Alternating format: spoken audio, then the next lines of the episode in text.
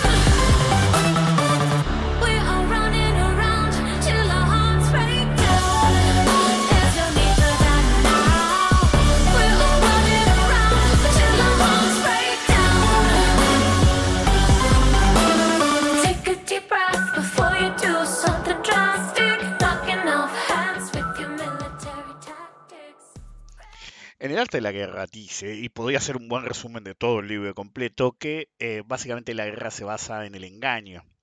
Y esto es así básicamente en la vida también, porque siempre eh, el engaño eh, nos va a dar una ventaja. ¿sí? Si somos fuertes, aparentar ser débiles, si somos débiles, aparentar ser fuertes. si somos tontos, tratar, que es difícil, que, que se haga una apariencia de ser más inteligente de lo que uno es o más vivo de lo que uno es. Por ejemplo, me acuerdo en una época que se dice que cuando Edison recién arrancaba, eh, inventó la nueva versión de esa época del ticker tape que permitía eh, generar un flujo de, cotizaciones bursátiles mucho más rápida.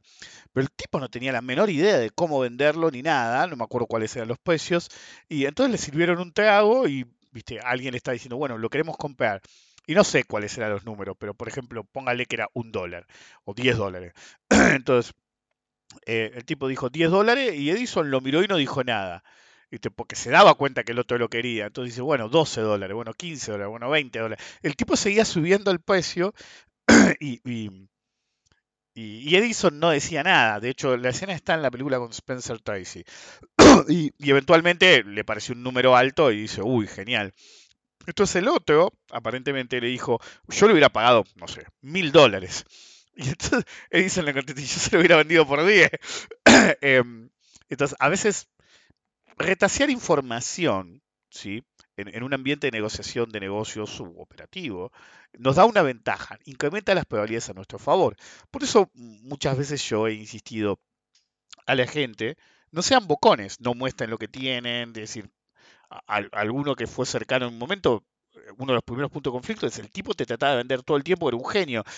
No importa, es decir, demostralo, como hago yo, pero el tema es no boquear todo el tiempo o atacar todo el tiempo a otro queriendo aparentar ser malo que es, decir, no, no lo necesitas, no deberías hacerlo, no tenés que mostrar cuánta plata tenés. Eh, es decir, eh, para el que sabe ver, eh, es obvio quién tiene guita y quién tiene y quién no. Te haces cosas, si tenés guita, que el común de la gente no las puede hacer.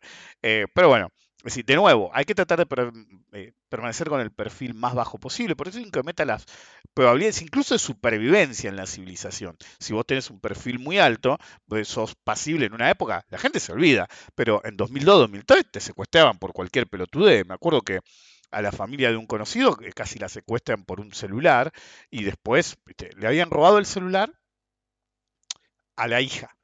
Y recibe un llamado en el teléfono de la madre y dice, si querés el celular, trae 100 lucas, no sé, 100 pesos, no sé. Era 2003, 2000, sí, 2003, 2004. Y entonces agarra y dice, trae 100 mangos, nos encontramos en tal lugar y eh, doy el celular. Lo hacían quitar rápido, así. Eh, sé yo, la mujer, sin decirle nada al marido, que es socio bolsa, fue, eh, hizo el intercambio rápido y hubo un aparente. intentaron secuestrarla, pero claro, no reaccionaron suficientemente rápido. La mina hizo el cambio muy rápido, le tiró la guita ahí, manoteó el celular, ya se habían ido. Y, el chabón dice: "¿Y ¿Cómo sabes que no querían secuestrarte? Porque saben quién soy yo y saben que tenemos plata. Fue una locura lo que hiciste, le decía el chabón. Pero bueno, anyway. em, en cualquier caso, viste, le pareció buena idea, lo hizo, zafó.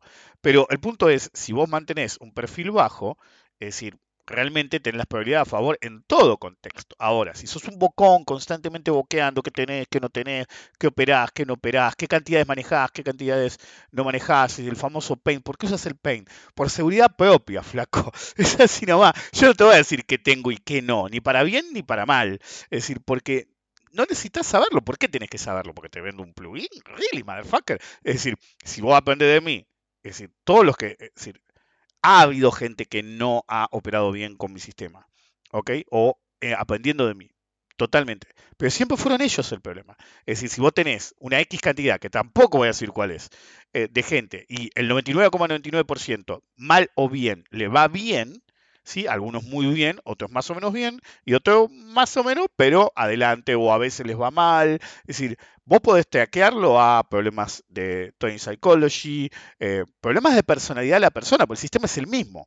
¿Ok? Es decir, cuando hice el, seminario futuro de Toy Efficiency, vos agarrabas los números y, a mí me sorprendió también, porque entre los que me mandaron los números, me mandaba los números un flaco que yo sé que la levanta en pala, pero cuando veías el Toy Efficiency, que yo pensaba que estaba al palo, en realidad no estaba al palo. Y el chabón me dice, tengo muchos problemas de salida, gano casi siempre, pero no dejó correr suficientemente el trade. Pero claro, el chabón sigue sumando contratos porque escaló hasta que yo le dije, baja un cambio en ese nivel. Y claro, el chabón la levantaba en pala mal, ¿ok? Y el chabón no te va a vender que la levanta en pala mal. Me lo dice a mí porque nos hicimos amigos, por ejemplo. Es decir, es unas personas que vienen a comer a mi casa. Me acuerdo que una vez uno de los chicos que viene a comer a mi casa, creo que lo conté, viste, yo, si, cero atención, es decir, eh, a veces, viste, si había caído un flipper, eh, es decir, era como la prueba de fuego. El que había venido por primera vez, este, o alguno, qué sé yo, vamos a subir el flipper.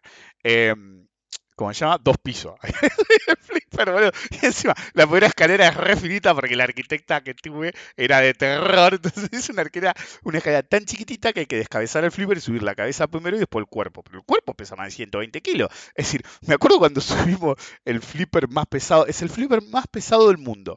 el Star Trek eh, Next Generation que creo que pesa 225 kilos y es el flipper más, más pesado del mundo. Eh, y la cabeza siempre pesa 20, 25 kilos. Entonces hubo que subir 180 kilos eh, sin raspar la pared, sin raspar el flipper, sin raspar el piso. Dos pisos. Bueno, el problema es la primera escalera. La después el pasillo y la segunda escalera es más fácil. Em, en cualquier caso, eh, estábamos ahí, qué sé yo, y bueno, lo que iba es, y yo tengo que pasar por mi casa. Es decir, mi mujer quiere pintar de nuevo, pero la nena pintó todas las paredes y todavía no pinté, ya está más controlada esa situación porque ya es más grande y, la tenemos en una correa corta en ese respecto igual. Eh, entonces agarramos, bueno, estamos pensando, bueno, pintamos de nuevo, que yo, pues está, unas paredes están destruidas, ¿ok? Y cuando vos venías a mi casa a comer, vos pasabas por eso y pasaban por mi oficina y sí, veían todos los monitores, todas las computadoras, un flipper que tengo en esta planta, qué sé yo, pero también ves un quilombo de, de la puta madre, boludo. Entonces, mira si yo voy a poder acomodar porque vienen invitados. Sean súper conocidos o no. Chupala. Me odia. Hay que limpiar, hay que limpiar. Que limpien eso, si quieren limpiar, boludo. Si quieren acomodar, que me ayuden a acomodar ellos. Mientras yo miro y doy instrucciones. Bueno, en cualquier caso, un día estoy y tan poco registro. Es mi casa, boludo. En la parrilla está el lavadero, el lavadero siempre es un quilombo, como cualquier casa. Y de golpe, viste, yo no me había dado cuenta para nada. De golpe, uno de los chicos que casi siempre se sienta en la cabecera, yo me siento más en el medio, en la parte larga, eh, dice, ¿sabes cómo te das cuenta que alguien no tiene que demostrar nada? Es decir, eh, onda como que lo dijo en un momento de pausa de conversaciones y nos quedamos todos. Y yo lo miré y digo, ¿qué? Estás jugando con el agujero de la media hace como dos horas. Me dice, chupala, boludo. Mirá si voy a fijarme. Ay, no, la media tiene un agujero. La otra vez, no lo voy a publicar obviamente porque ¿cómo se llama? Nos reíamos con mi mujer, porque digo, uy, esta remera, una de mis remeras favoritas de ese, momento, hasta hace no mucho. Este, está re podrida, me quedé con un, me hice un agujero tratando de sacármela. Entonces le digo, sacame la foto y hago así tipo Hulk y te rompo toda. Nos cagamos de risa, que yo obviamente no voy a poner en ningún lado, con cabeza de T-Rex o no. Y nos reíamos solo. hijo de puta, compraste ropa nueva, me dice. Wow, está bien, voy a ver si compro ropa nueva.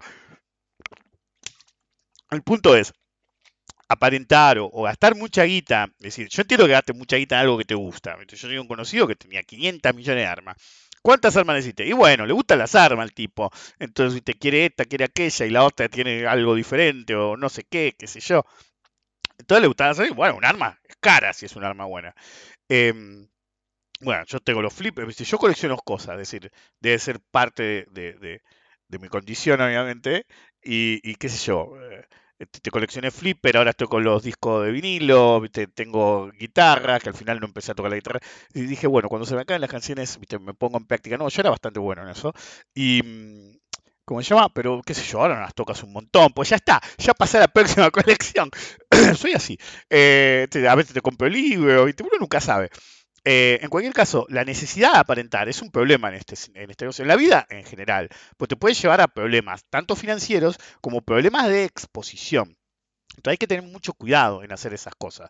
Es decir, a veces si es bien medida, funciona. Por ejemplo, cuando yo vivía en Nueva York, eh, no era mío mío, era pariente de un amigo mío, eh, claro, el chabón vendía seguros, había sido educado en economía, qué sé yo, pero no interesaba el riesgo de mercado. Entonces el chabón vendía seguros a clientes de alto perfil y fondos. No es que vendes el fondo en sí, pero son los reclutados, los captadores de fondos para fondos. Eh, entonces el chabón tenía Rolex, el traje hecho a medida, qué sé yo, los zapatitos, pero claro, si no tenía que ver un cliente importante, no usaba los zapatos buenos, porque por los zapatos se gastan y está eso de que te mira los zapatos, qué sé yo, solamente cuando era un cliente bueno. Y siempre usaba el subte. se lo contaba mi mujer hoy, porque eh, dije, en algún momento lo voy a comentar. Y, ¿cómo se llama? Eh, me acuerdo dice, ¿qué estás pensando? Y de golpe me acordé de este flaco y dije, lo voy a usar en el podcast. Bueno, y el punto es que el chabón no tenía auto. En Nueva York es raro que alguien tenga auto. Algunos tienen auto, yo. Casi todos se manejan por, ¿cómo se llama? Eh, transporte público. Es decir, más conveniente. Entonces, cada vez que tenía que haber un cliente importante, ¿viste? El chabón pensaba en todo. decía, mirá si me ven salir del subte. Alguien realmente importante, alguien que maneje clientes importantes, tiene que tener su auto. Pero claro, él no iba a comprar un auto solo para eso. Pero el suegro de él, que estaba retirado, tenía un Mercedes, a todo trapo, le gustaban los autos, y cuando se retiró, era genteíta también, seguro, y yo, se compró un Mercedes. Entonces, como era re con pinches. El, el, el suegro vivía en New Jersey, agarraba el suelo, se levantaba temprano, ¿viste? venían a buscarlo en el auto y el otro iba atrás como si fuera el chofer. Iban, él, siempre contaba, vamos cagándonos de risa, qué sé yo, y él se caga de risa porque es partícipe de, del asunto. Claro, ¿viste? y más de una vez él decía, más de una vez vi a alguien viste, que, me tenía que juntar después eh, en el restaurante de la esquina de, o en el bar de la esquina de donde nos íbamos a juntar, qué sé yo. Pero bueno, el chabón tenía su acto. Pues claro, no podés vender que sos altísimo perfil. Los Garca lo hacen todo el tiempo, eso del Rolex y qué sé yo, bla, bla. Yo la otra vez conté, te di un pate Philip porque Eddie dijo en un momento, boludo, no podés andar con ese reloj. Este, este, toma, te he puesto este. Y me lo he puesto varios años. Eh, hasta que un día dije, toma, y me lo quería dejar y dije, no, nada, boludo, es tuyo y ya no lo necesito, pero, eh, pero bueno, no importa. Y otro se lo hubiera quedado, pero este, es decir, Eddie significó tanto para mí como mi abuelo y mi entrenador, Constantín, que, que, no podía, es decir, al mismo tiempo quería quedármelo porque era de él, pero él me, me, dio cosas más interesantes. Por ejemplo, yo no soy una persona de aparentar, pero por ejemplo, me acuerdo la primera vez que fui eh, y me presentaron a Eddie, que era el abuelo de mi compañero de cuarto, y y yo ya conocía al padre, y entonces, eh, no sé, se ve que habían hablado antes, y en esa época, eso cambia, la introducción iba a durar dos minutos. Eh, eso cambia, y, me acuerdo patente que mm, se me acerca Eddie, que lo acababa de conocer, y me dice, me dijeron que tu película preferida es eh, Casablanca. Y le digo, sí, sí, la película preferida mía, por lo menos ahora y desde hace muchos años, es Casablanca. Y digo, y debes admirar a Humphrey Bogart y Ingrid Bergman. Sí, entonces venía al living, me dice, no sé, estábamos en un recibidor, esas casas enormes. Y, como se llama? Va, descuelga un cuadro y dice, quiero que tengas esto. Y por ser tan buen amigo de mi nieto, dice yo, quiero que y lo tengo todavía, es un autógrafo de Ingrid Bergman, pero es un cualquier autógrafo de Ingrid Bergman. Ingrid Bergman se lo, se lo firmó a Eddie, es decir, en la mano, gente edita, qué sé yo, no sé dónde carajo se la encontró, y él le dijo, ¿sabes que tengo que tener una foto firmada por vos? Y no sé, la mina, un asistente tiene una foto, qué sé yo, y le firmó la foto y se la dio. Y Eddie me la dio a mí, ¿ok? Entonces, cuando fue lo del Pate dejate joder, tantas cosas me diste, más allá del conocimiento, obviamente, que olvídate. Pero bueno, anyway. Entonces el tipo hacía esa, ¿ok? Eh, entonces, eh, eh, por ejemplo, el chabón conocía bien su negocio. Es decir, en seguros normalmente cuando alguien con- consigue, si, ustedes van por un productor de seguros, no solamente tienen una prima por llevar un cliente, sino que tienen un pequeño residual de por vida. ¿Ok? Mientras que en los fondos de inversión no hay ese, normalmente ese residual de por vida, sino que hay una prima por acercar un cliente. Entonces él prefería vender seguros que vender fondos. Y normalmente terminaba vendiendo las dos cosas, pero él decía, es más probable que venda un fondo gracias a que vendí un seguro que me es más redituable, a que el cliente que le doy un fondo me contrate un seguro. Él decía, como en el fondo les puede ir bien o mal, por más que yo soy un colocador, está difícil que me tomen como cliente para contratar un seguro, como ellos como cliente. Entonces él decía, en cambio, el seguro los tratamos tan bien y damos todo y hacemos la póliza como ellos quieren, qué sé yo, y siempre somos tan serviciales, que es probable que sí, que venga y contrate un, fondo, y en realidad me conviene de ese modo. Anyway, a veces las apariencias sirven. Es decir, el tipo no era rico, pero tampoco era pobre, ¿sí? El chabón que hacía esto. Pero claro, él no gastaba en eso, ¿viste?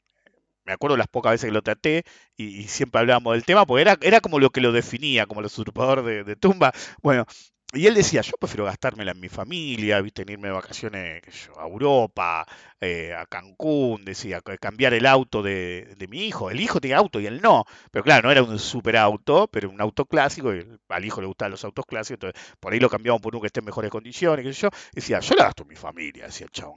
Y yo decía, no puede haber nada mejor, ¿ok? El hecho persiste. Si uno es capaz de vivir sin aparentar, de no ser un hablador por el hablar mismo, realmente va a tener una ventaja sobre los demás que es realmente atroz. Y siempre va a tener las probabilidades a favor.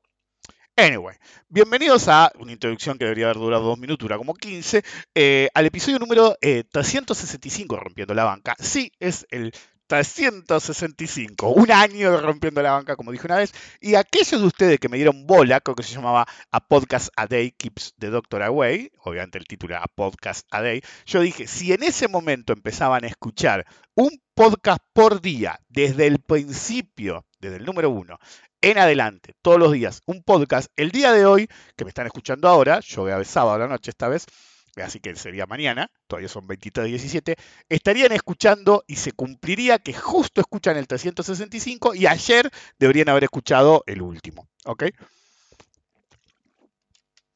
Sí querían repasar todos, obviamente. En cualquier caso.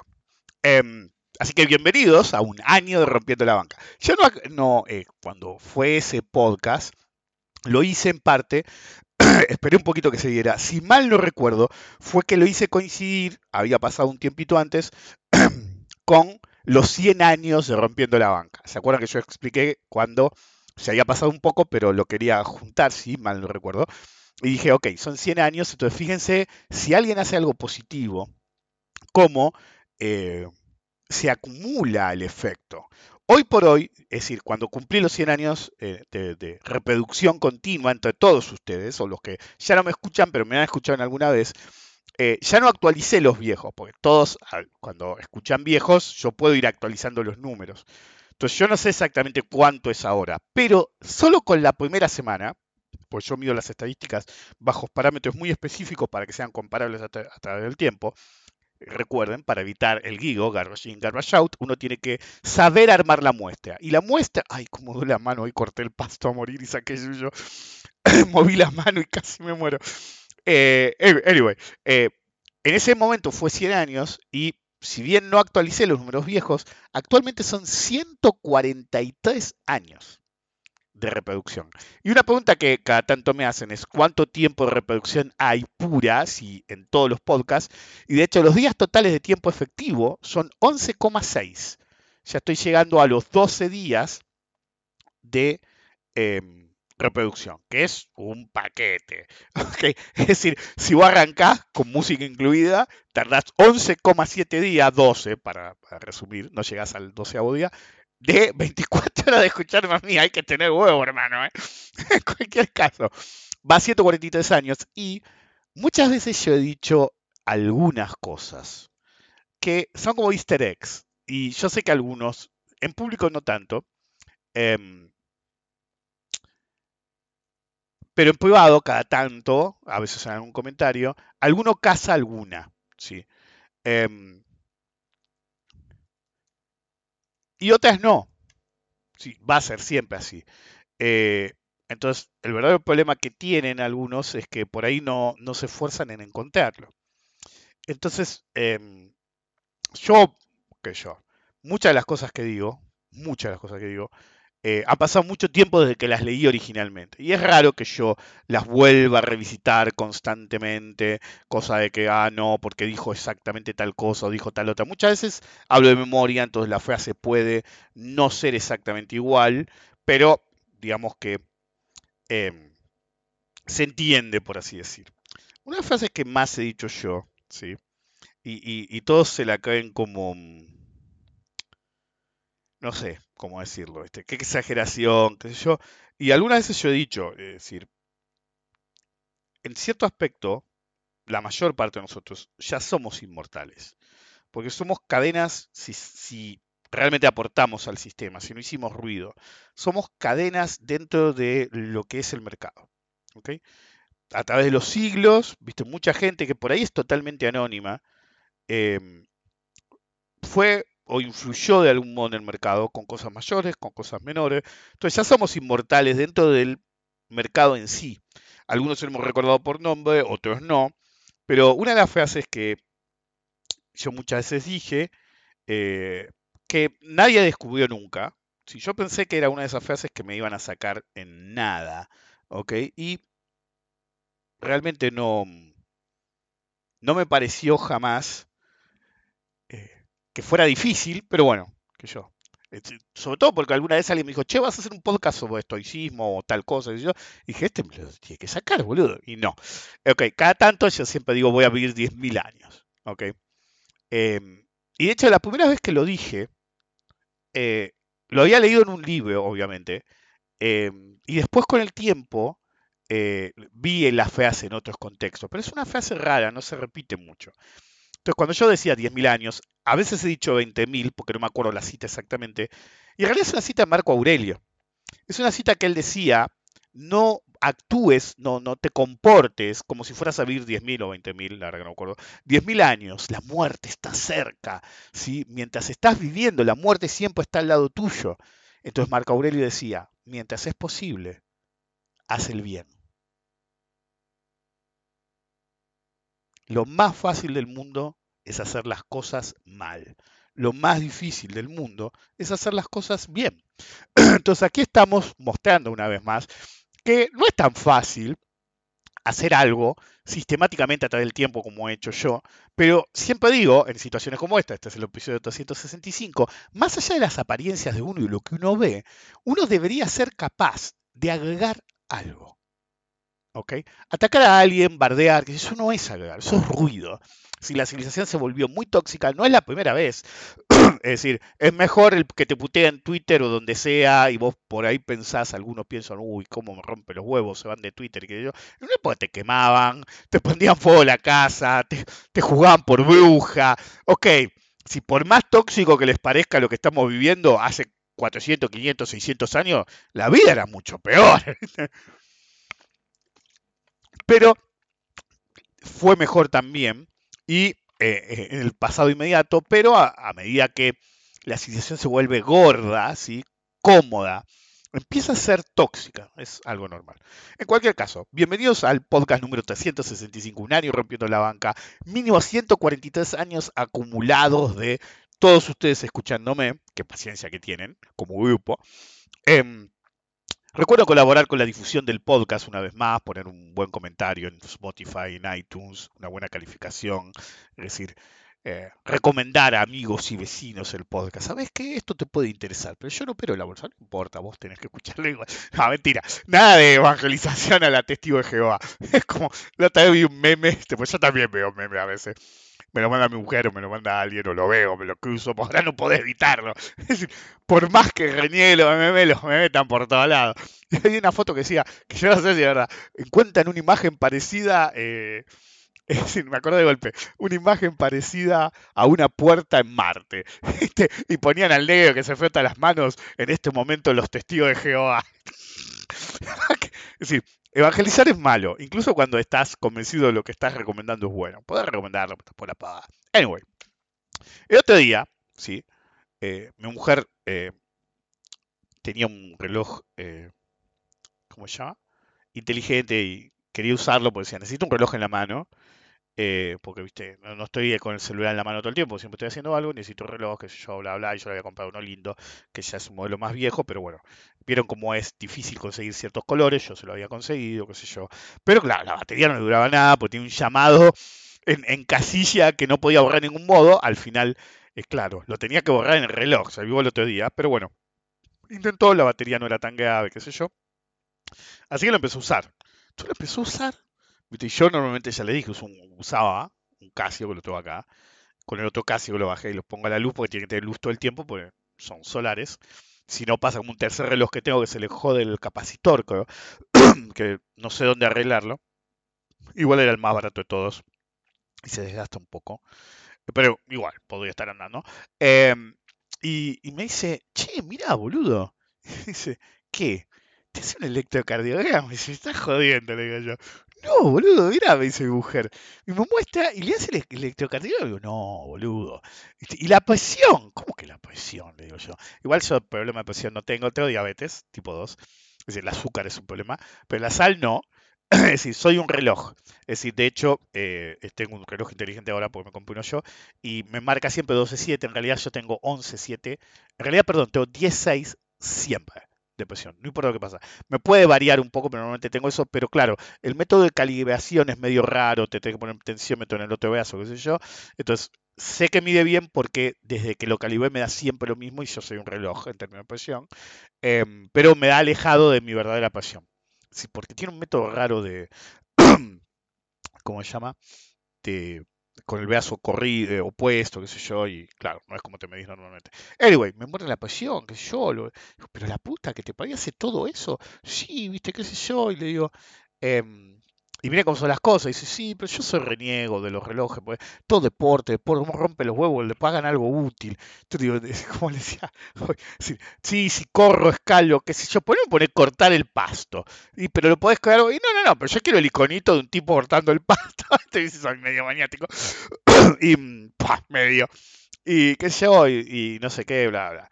Entonces agarré yo y empiezo a ver, y no sé, pues yo quiero que la batería me dure, pero y- y ya lo estaba pensando de que ya lo empecé a usar, necesito que la batería me dure y, te calcule, pero claro, cuando me mostró lo LSG tenía que ser un Samsung.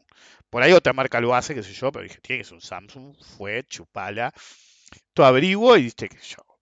eh, el 5 no me gustaba y es más caro que el 4. y veo algo que se llama 4 Classic y, me averiguo y va a salir el 6. O sea, pero no voy a esperar que salga el 6, me lo van a cobrar una fortuna. Es decir, prefiero ver si lo voy a usar o no con el, siempre long story short, no, short story long, en, en mi caso. Bueno, digo, fue, lo compraste. Lo compraste, me dice mi mujer, porque le salta, le salta la, alerta porque usé la cuenta de Mercado Pago ella. lo compraste, digo, sí, estábamos dando demasiada vuelta, me compré el Samsung Watch 4 Classic, el nuevo reloj del trader. Y le digo, no sabés, boluda. Y digo, ¿qué? Que disparó, pues ya estaba elegida la canción, pero no estaba seguro el tema que iba a ser hoy.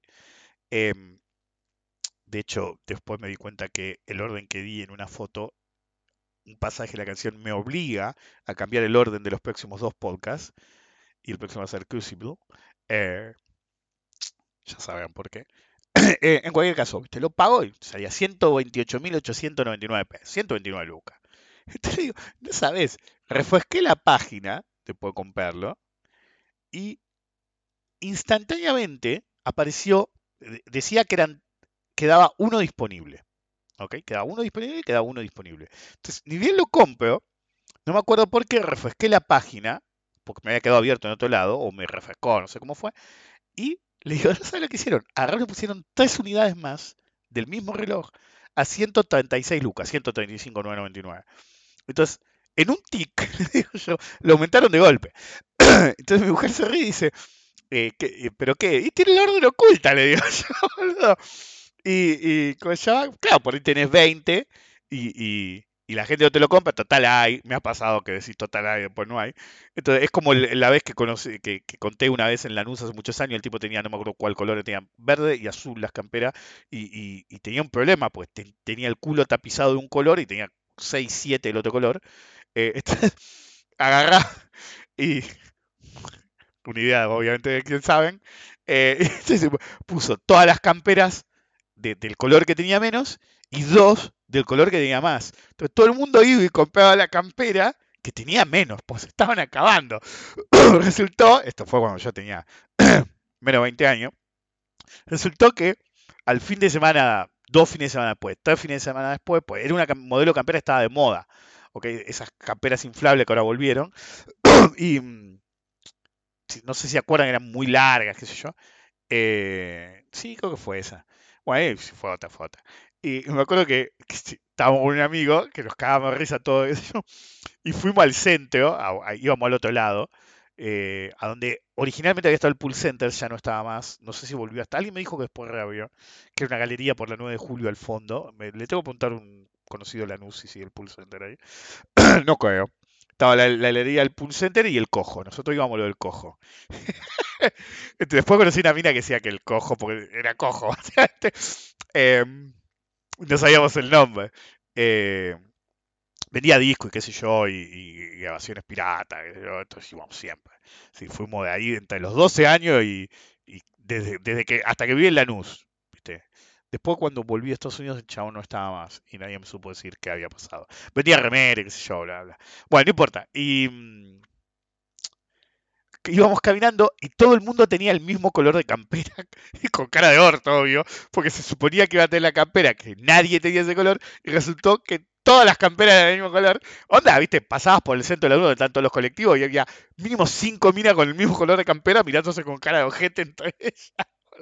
Pero bueno, anyway. Entonces, fíjense cómo manipular la información marginalmente, ¿sí?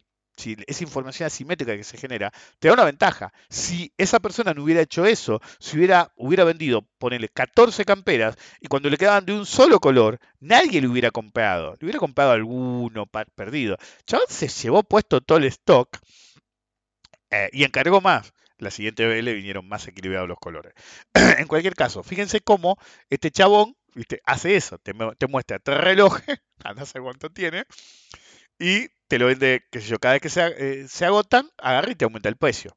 ¿ok? Y esa es una característica que podés descubrir cuando pasa el tiempo y no te. No sé si hay un algoritmo, qué sé yo, en Mercado Libre, que si vos no compras cierta cosa, me tengo que comprar este disco antes que lo pongan en venta, lo voy a poner acá para acordarme, hasta que se venda, porque hay uno solo de verdad, porque de la época.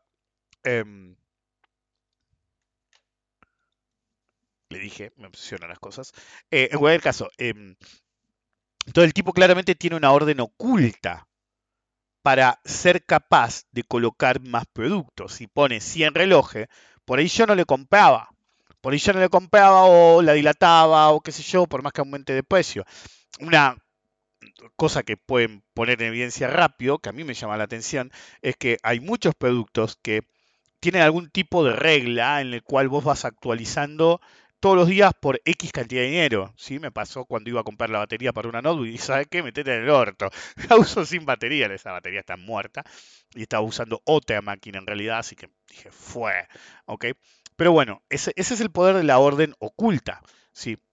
Entonces, si uno eh, genera una orden oculta, tiene diferentes nombres em, en el exterior, ¿sí? Pero la clave de una orden oculta es que básicamente se facilita. Generar, eh, que no, no atiborrar el mercado, llamémoslo, ¿sí? La mejor forma de decirlo es esa, no atiborrar el mercado con producto. Entonces, si a vos te ven vender un millón de acciones, ¿sí? Eh, realmente eh, puede pasar, ¿sí? Más sí que no, em, que vos digas, no sé, qué sé yo, eh, no, mira que, viste, están vendiendo hasta la te están tapizando, qué sé yo, ese es un tipo de comentario de operador, es decir, mirá, te venden un millón, tú vos no comprás, y el tipo que te quiere vender, te quiere vender, no es joda, ¿ok? Em, entonces, cuando eso pasa, normalmente uno en Estados Unidos y en el exterior tienen otras, otros nombres, em, es decir, hay 500 millones de órdenes como iceberg, eh, qué sé yo, spoofers, hay más de la que se imaginan. Pero, anyway, una de las cosas más importantes es no mostrar tus cartas y no vender todo junto. Por ejemplo, la otra vez me decían, no, porque yo quería vender, viste, quería cambiar producto y tengo, tengo 100.000 bonos. En el de 30, 100.000 bonos no hay ningún problema, pero si vas a operar y tenés que arbitrar el 41 contra el 30, el 38 contra el 30 o cualquier combinación así, realmente vas a tener un problema mayor. Entonces, la importancia de conocer tus órdenes es que eh, realmente puedes mostrar una parcialidad, ¿ok? Entonces yo siempre veo que se concentran, no, boludo, porque te, operaron una, uno me decía, no, operan una acción porque quieren mover los bots. ¿Qué? ¿Los bots en Satellogic? ¿Por qué no te va a romper? ¿Por qué te va a lavar el orto? ¿Ok? Están operando de una acción, ¿ok? ¿Por qué? Porque quieren manipular el precio, pero por ejemplo, una de las cosas más típicas de manipular el precio es anotarse, ¿sí? Ponele 5.500 Satellogic, pues lo vi la otra vez, pero puede ser con cualquier acción, sobre todo las más ilíquidas, si no tenés que poner mucho producto. Entonces pones 5.500 a la compra, 5.500 a la venta. Cuando vos ves 5.500 y 5.500 en algo que no es líquido, estás seguro, por más que no veas el código, que es el mismo tipo. ¿Ok? Ahora, si vos ves que la venta está cerca del precio en el que se podía hacer, que fue lo que pasó la otra vez, y la compra está bastante más abajo, pero no muy, mucho más abajo, la compra está mostrada para que los boludos se vayan anotando cada vez más arriba o directamente le paguen al tipo que está vendiendo. ¿Saben cómo se descubre eso? Si no era una orden oculta y le llevan los 5.500, en el momento que se terminó la operación, desaparece el que pagaba. ¿ok?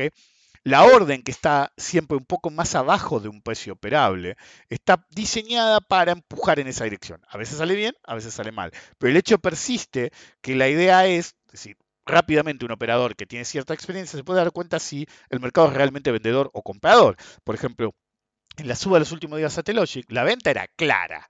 Alguien te está tapizando mal. ¿ok? Y se anotan abajo para que se anoten con pocos papeles para arriba. Entonces, básicamente quieren que se mueva para arriba, quieren vender para arriba. La otra vez, eh, un amigo me contaba eh, que alguien con el que había tenido tratos y lo había ayudado a hacer un algoritmo o algo así de, de criptomonedas, en lo cual operaban una criptomoneda muy líquida, de, de, golpe el tipo le manda un mensaje, le dice, che, quiero vender todo esto. Y el chabón, viste, me lo contó después él, me dice, yo digo, pero ¿cómo vas a? ¿Vas a destruir la criptomoneda y no vas a vender? Entonces, él tuvo un momento zen en qué haría Rick, aunque él lo llama de otra manera, eh, porque yo he usado la frase de antes, eh, y no era Rick en esa época, y, y el chabón agarró hizo una estrategia para la cual el tipo logró que vendieran todo en un día o en un día y medio sin destruir la criptomoneda. Después, cuando lo logró, el que lo contrató de nuevo dijo, ¿cómo hiciste? Y digo, bueno, hay que saber, le dijo él. Entonces, tenés que aparentar que no querés tapizar el mercado. y hay muchas formas de hacerlo. Una de las más antiguas es el modelo de acumulación-distribución. el modelo más conocido de acumulación-distribución, no el indicador matemático, que no sirve para un carajo.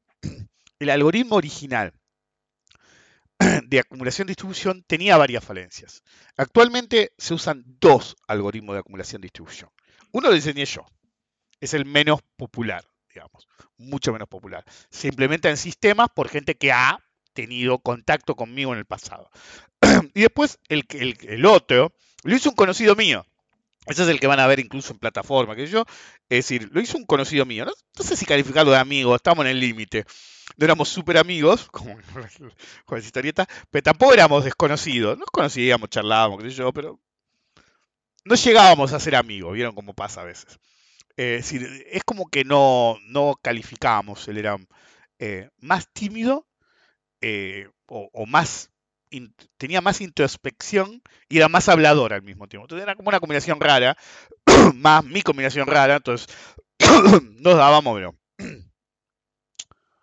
eh, por ahí me escucha, uno nunca sabe. Sí, por ahí me manda un mensaje y dice, hijo de puta, mencionaste a mí. Eh, el tipo era latino, obviamente, pero sigue viviendo allá en Estados Unidos. Eh, deme un segundo, me cayó un mensaje.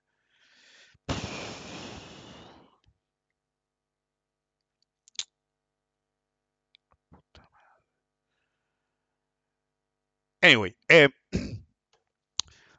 las órdenes. Hay muchas órdenes importantes que yo las he visto en Matriz, por ejemplo. No sé qué tanto funcionan todas, pero por ejemplo en Matriz vos pones una orden X, sí, hay una parte de Bien, normalmente todos eligen donde dice cuenta, instrumento, precio, cantidad y, aparece el monto.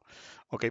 Pero si son vivos, hay ciertos botones. Por ejemplo, en vez de dar de baja la operación, vos podés agarrar y cambiar la operación ahí, modificar cantidad, precio, qué sé yo, y usar replace previous order en vez de dar de baja y ponerla, qué sé yo, y es mucho más rápido, cambia una, aparece la otra.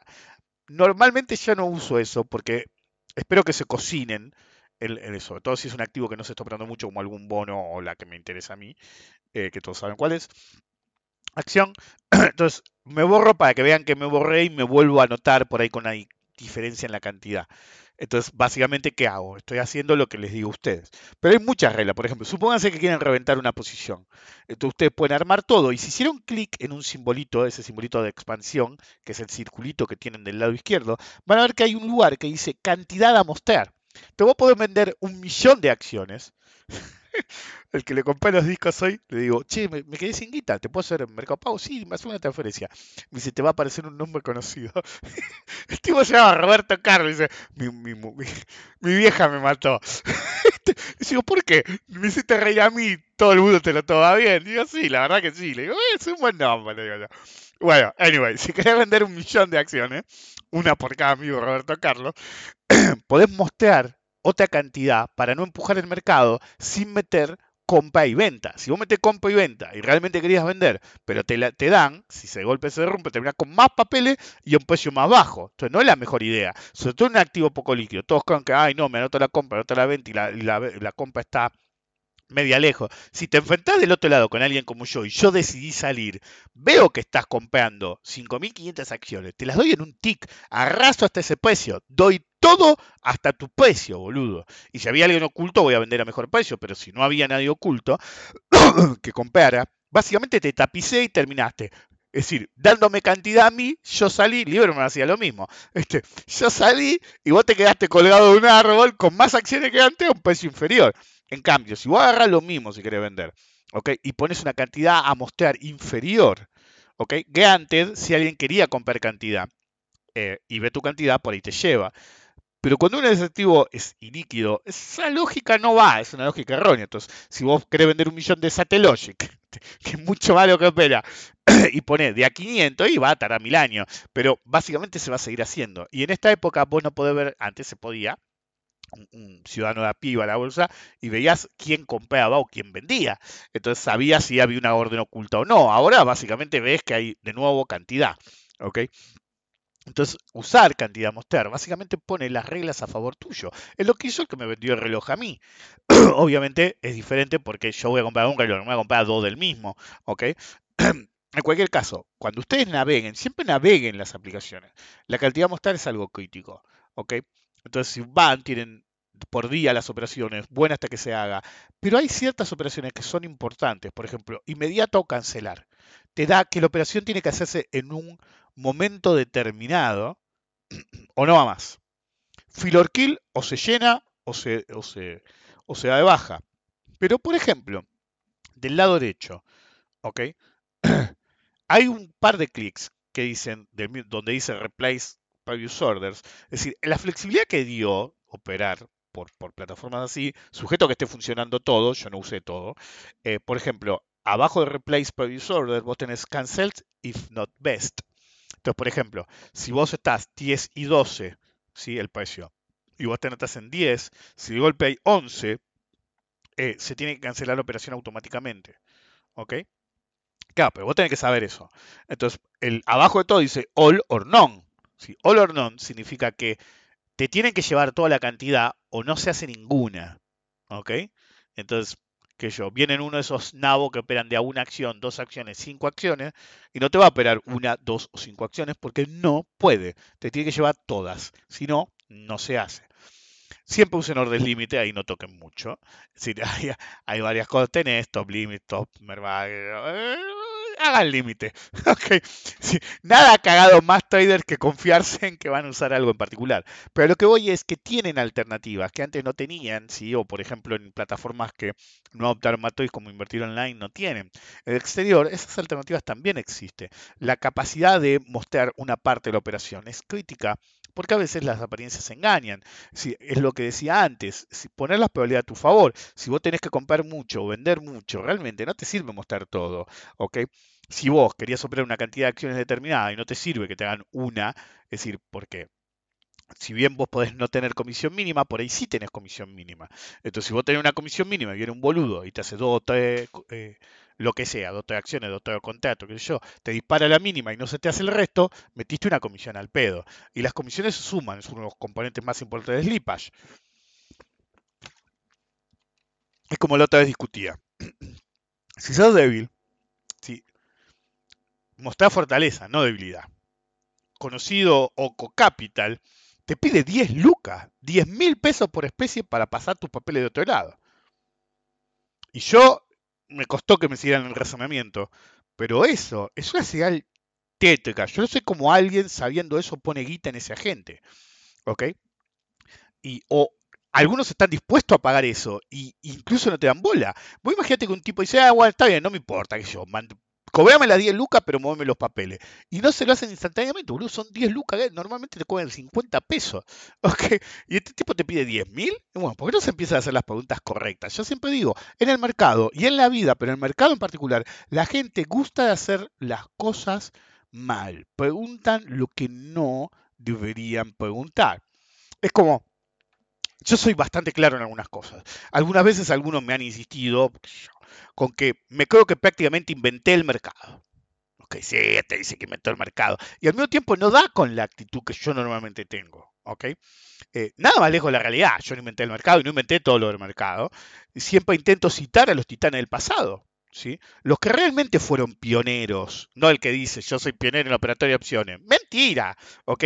Ellos, los verdaderos pioneros, son los que realmente serán recordados por siempre. Y algunos son héroes anónimos. Por ejemplo, la primera persona que es, le he preguntado a cada operador viejo del mercado, cuando todavía estaban todos vivos, ¿sí? Eh, a, mediados de los 70 y mediados de los 90, 80, eh, a mediados de los 70 y a finales de los 70 y principios de los 80 operaban, a Eddie mismo.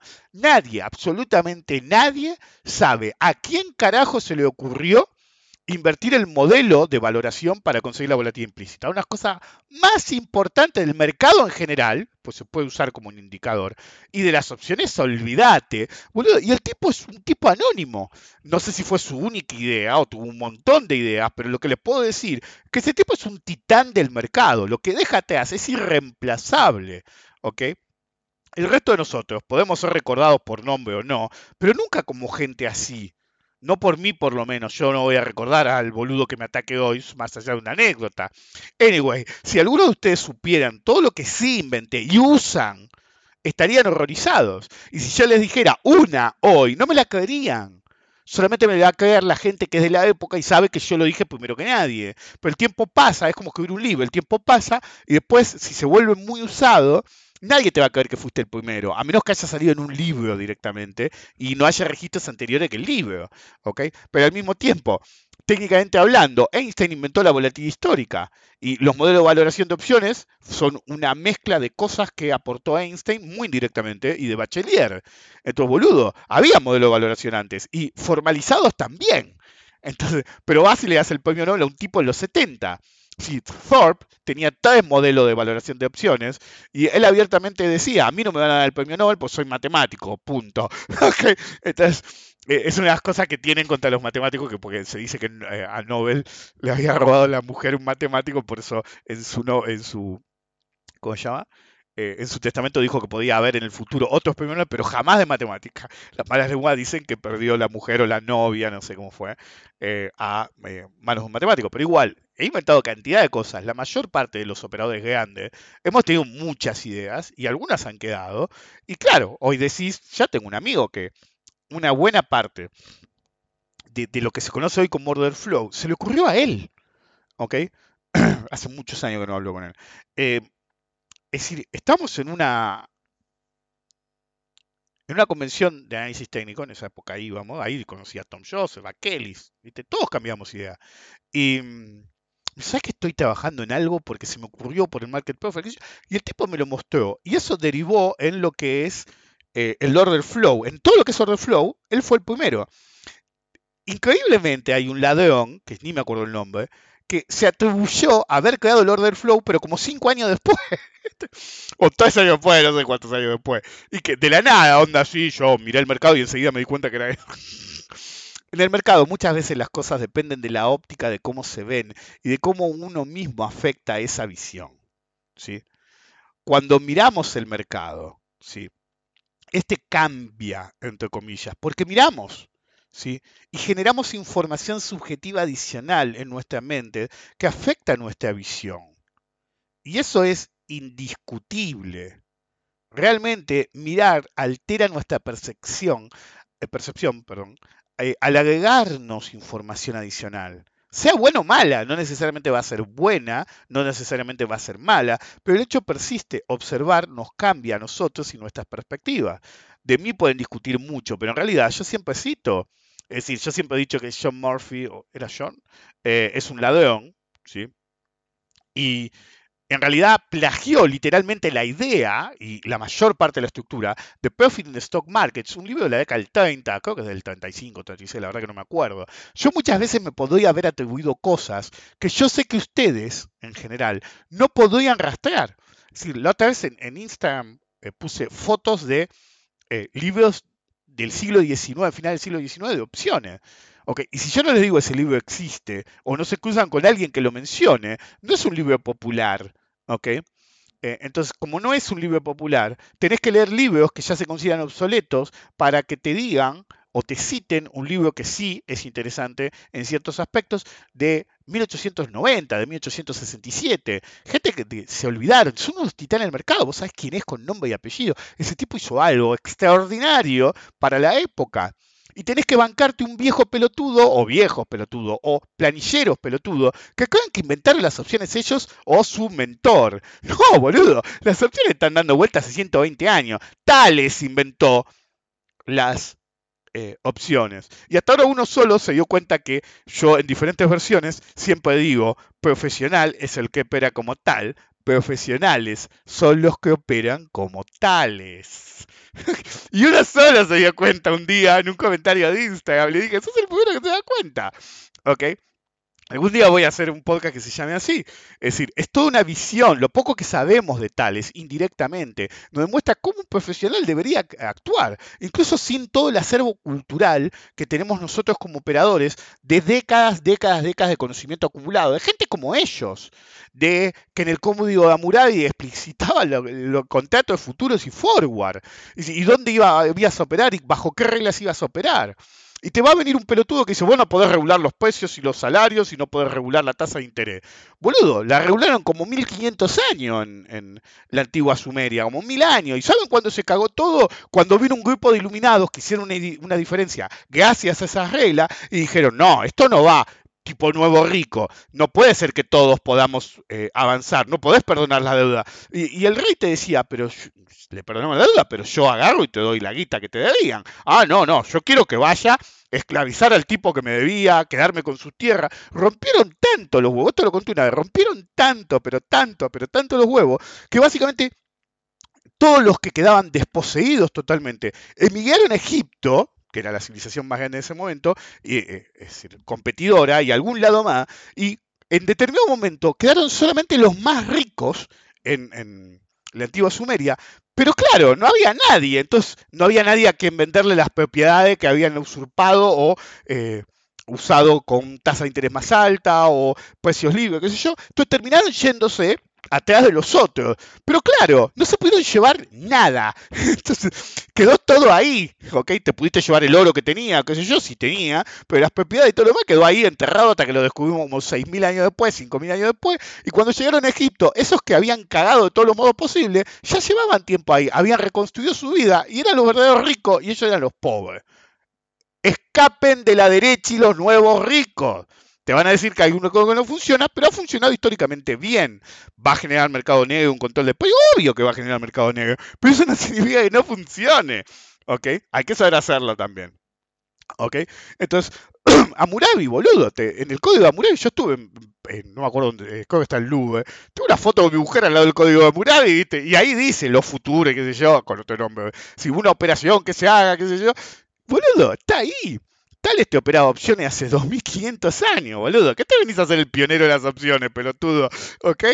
Es decir, la, emisión de acciones de la antigua Roma, boludo. Y hacían los mismos chanchullos que hacen ahora, ¿eh? No inventaste nada. Como yo siempre digo, si no lo inventaron los sumerios, lo inventaron los egipcios. Y si no, es decir, en realidad yo lo decía al revés. Si no inventaron romanos, fueron los griegos. Si no fueron los griegos, fueron los egipcios. Si no fueron los egipcios, fueron los sumerios.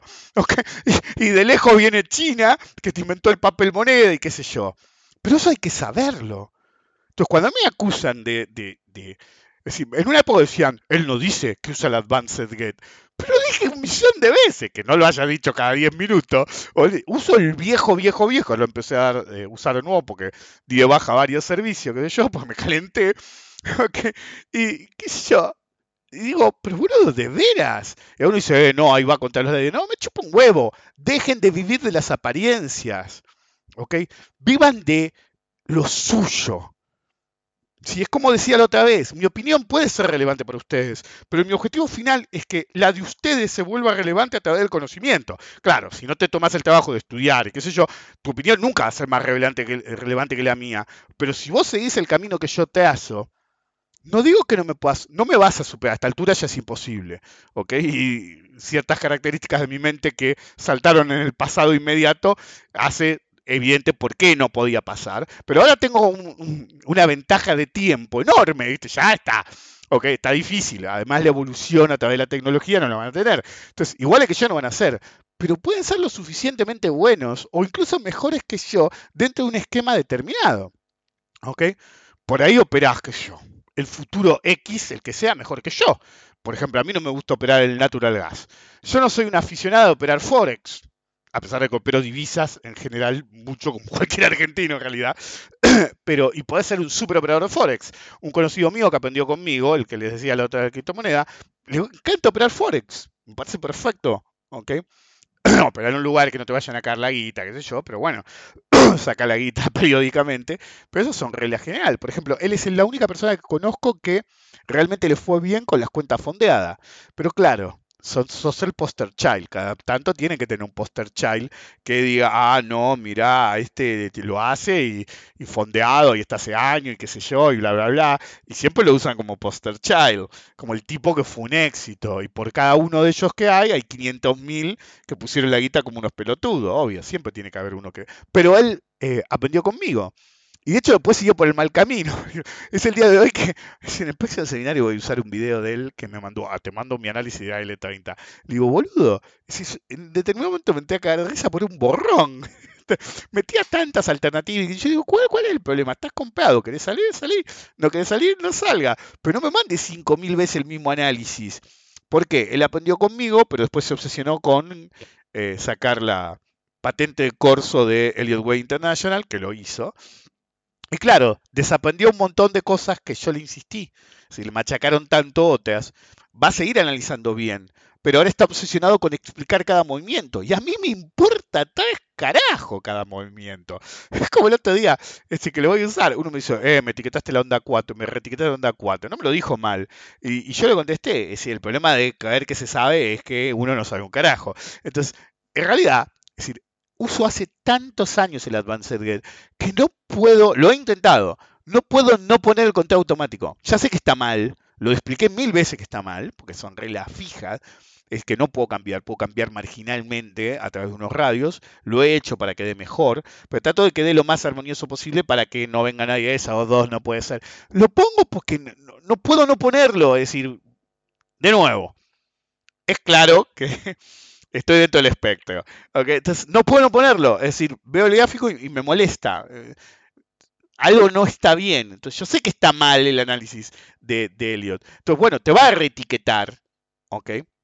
Por ejemplo, los scripts que diseñé yo solamente reetiquetan el último movimiento en situaciones muy específicas. ¿ok? De retroceso o avance, pero muy específicas. Pero para atrás nunca te va a reetiquetar. ¿ok? Entonces, si vos sos lo suficientemente vivo para ver lo anterior y ver cómo se está comportando lo que podría ser retiquetado, el retiquetado no te va a sorprender. Ok, eso sí no va.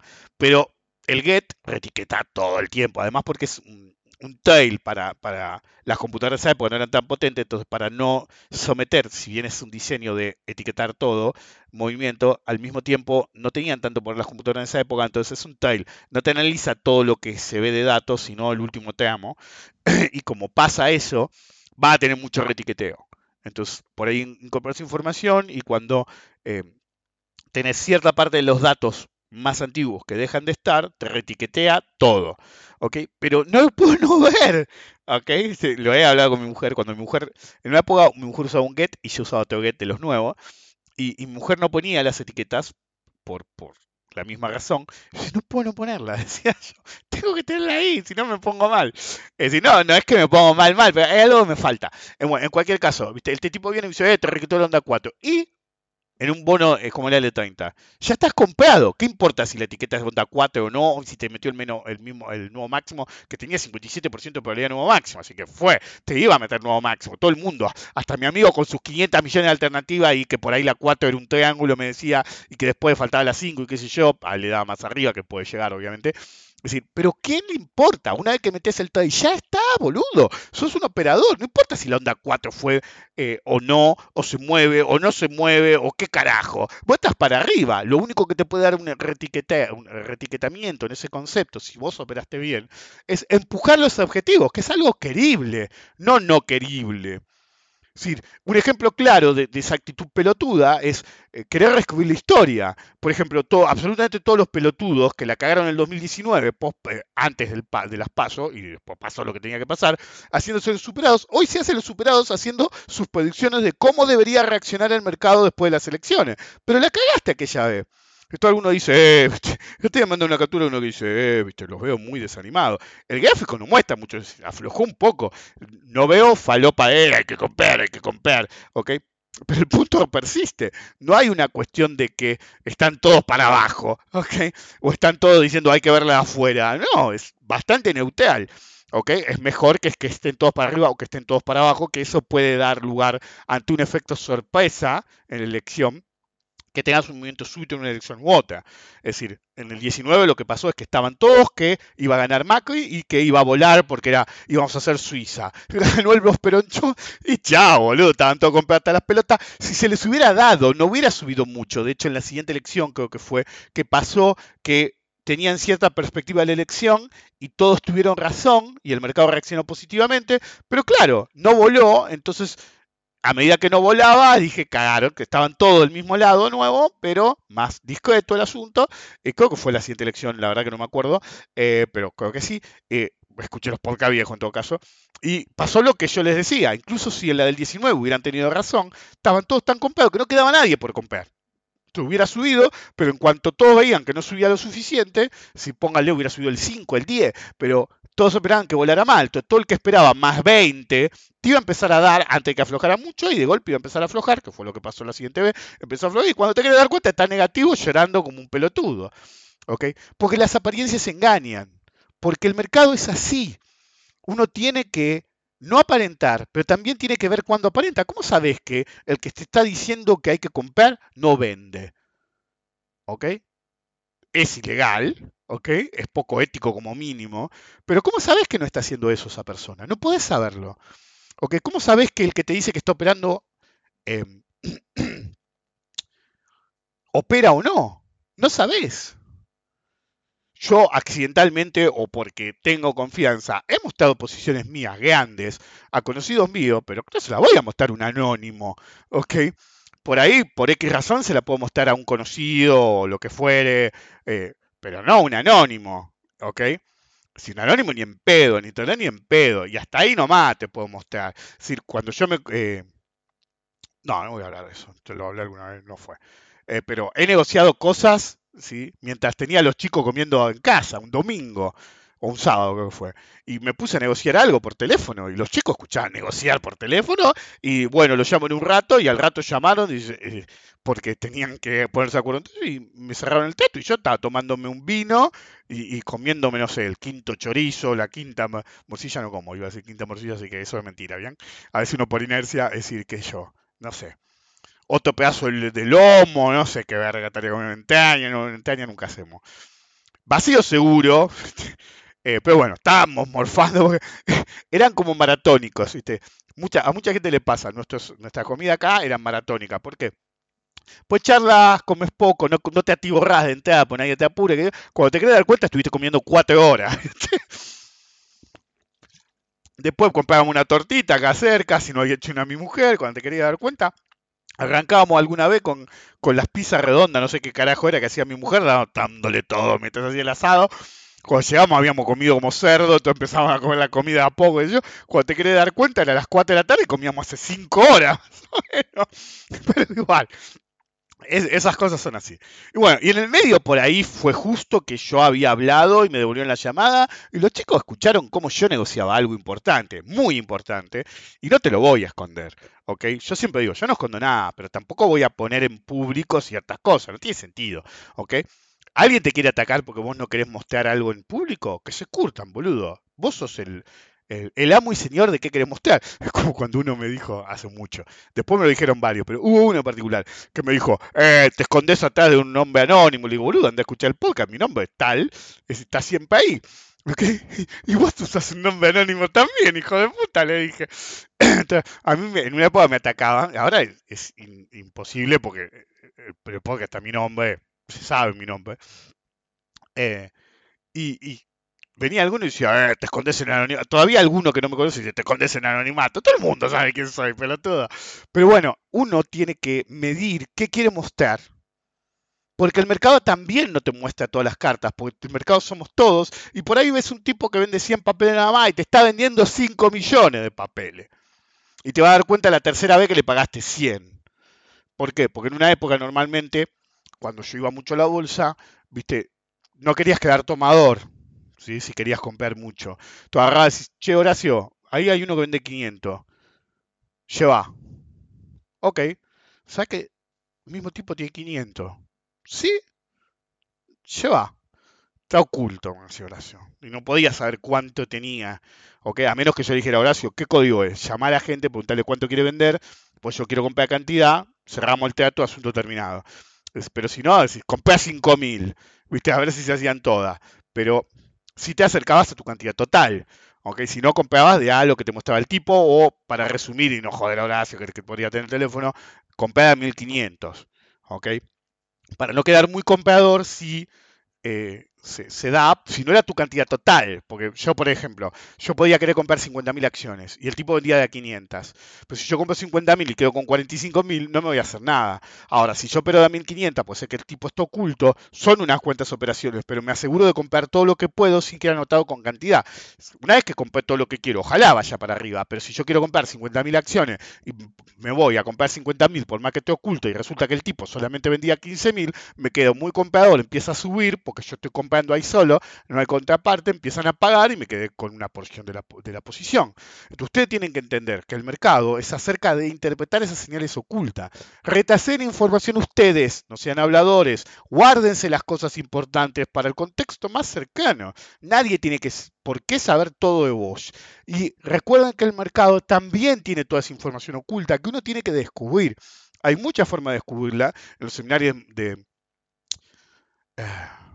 de Order Flow viejos, porque eso los hice una vez porque me lo pidieron, eh, son grabaciones nada más, yo explicaba algunos de los métodos en los cuales vos podías darte cuenta si realmente había alguien oculto o no. No es una ciencia cierta, una ciencia exacta, pero uno puede darse cuenta por ciertos comportamientos, esté en el mercado o no. Entonces uno te puede decir, eh, pero vos dijiste que operaste tanto contrato, me estás sacando de contexto. Yo es muy raro que diga cuánto opero o no. Puedo contestar preguntas directas en un contexto amigable y a veces me voy de boca y digo algo que no debería y digo, fue, ok, no importa. En cualquier caso, eh, episodio 375, un año rompiendo la banca, 143 años acumulados, no sabemos cuántos eh, realmente, como mínimo 143 de acumulado. Recuerden que si yo puedo hacer el podcast todos los domingos, ustedes pueden tener la misma tesón, ¿sí? El mismo tesón, la misma eh, ecuanimidad y fuerza de voluntad de hacer algo que los haga mejor operadores y mejor personas. Pues no van a vivir para siempre. Y si fuiste un sorete el último día de tu vida, todos se van a acordar que fuiste un sorete, no que fuiste una verdadera persona. De mí, de mí se van a acordar todos que los hice ganar guita, incluso los que me odiaban. Nos vemos la próxima.